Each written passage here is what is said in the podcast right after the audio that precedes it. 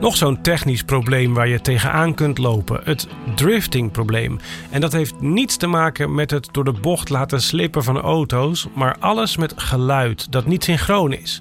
Dit is Kennisbank aflevering 47. Wat is het drifting-probleem en wat kun je eraan doen? Ik ben Hajo Magree.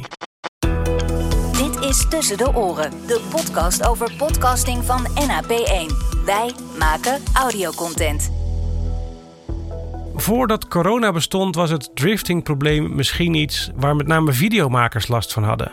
Als je beeld opneemt met de ene device, een camera bijvoorbeeld, en geluid apart daarvan opneemt met een losse recorder door de geluidsman, dan is het natuurlijk wel fijn als je daarna bij het monteren dat video en dat audio weer synchroon kunt maken, in sync kunt leggen.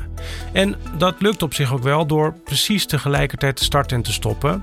Maar dit is ook een van de redenen dat er vaak bij film zo'n klepper wordt gebruikt. Zo'n wit ding wat dichtgeslagen wordt. En dat levert een visueel beeld op. Dat ding gaat dicht, dat zie je. En tegelijkertijd hoor je in het audiospoor zo'n klap. En als je die klap en het dichtgaan van die klapper in beeld nu gelijk legt, dan ligt het audio weer in sync met het beeld. En dan zie je dus dat het geluid en de monden netjes met elkaar samen bewegen. Nou, tot zover het goede nieuws.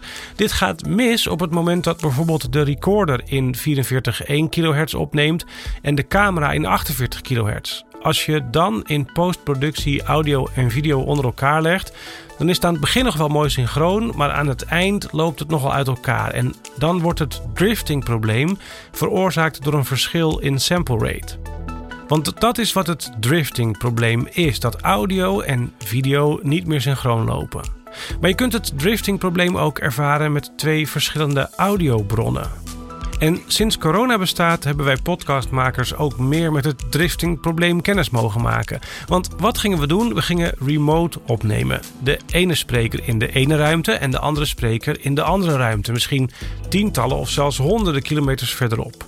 En als gevolg daarvan gebruikten we dus ook twee verschillende opnameapparaten. Ik bijvoorbeeld mijn audio-interface hier in de studio en mijn podcastgast aan de andere kant van de lijn gewoon de microfoon van zijn laptop of misschien zijn smartphone. En dan kun je er dus al mee te maken krijgen dat je niet in dezelfde sample rate zit. Maar belangrijker is hier nog dat die devices niet exact dezelfde kloksnelheid hebben. Dat klinkt gek hè? In dit digitale tijdperk zou je verwachten dat klokken van alle computers precies even snel lopen. Maar zo is het niet. De ene klok wijkt een fractie af van de andere en daardoor kan soms ook dat drifting-probleem ontstaan. En bij remote opnemen merk je dat als volgt. Je hebt jouw audio opgenomen, dat leg je op de tijdlijn in je editing software.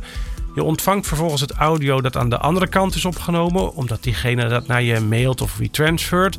En dat leg je onder die track van jezelf. En als het goed zou gaan, dan liggen alle antwoorden netjes in de gaatjes van de vragensteller en andersom. En aan het begin is dat meestal ook nog wel zo. Maar hoe langer de opname duurt, bijvoorbeeld na een half uur of drie kwartier, dan gaat dat dan soms steeds verder uit elkaar lopen. Dan wordt dat probleem steeds erger. You are drifting apart. En dan is het driftingprobleem dus het gevolg van het feit dat die computerklokjes net niet helemaal gelijk liepen. Goed, hoe voorkom je dat nou? Nou, videomakers weten inmiddels dat ze op zijn minst camera en audiorecorder in dezelfde sample rate moeten instellen. Voor video is dat meestal 48 kHz.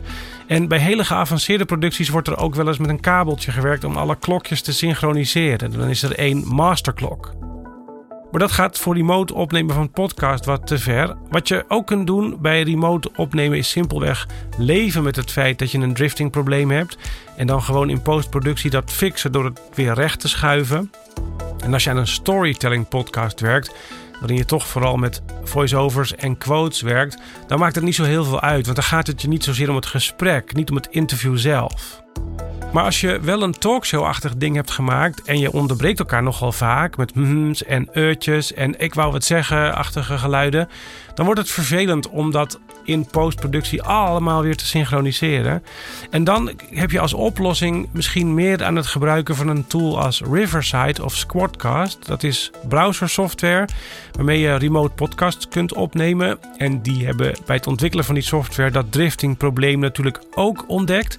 En ze hebben er iets op gevonden. Hoe ze het precies fixen weet ik niet. Maar als je met Squadcast of bijvoorbeeld Riverside werkt, dan heb je geen last van het drifting probleem. En dat scheelt je in postproductie gewoon een heleboel tijd.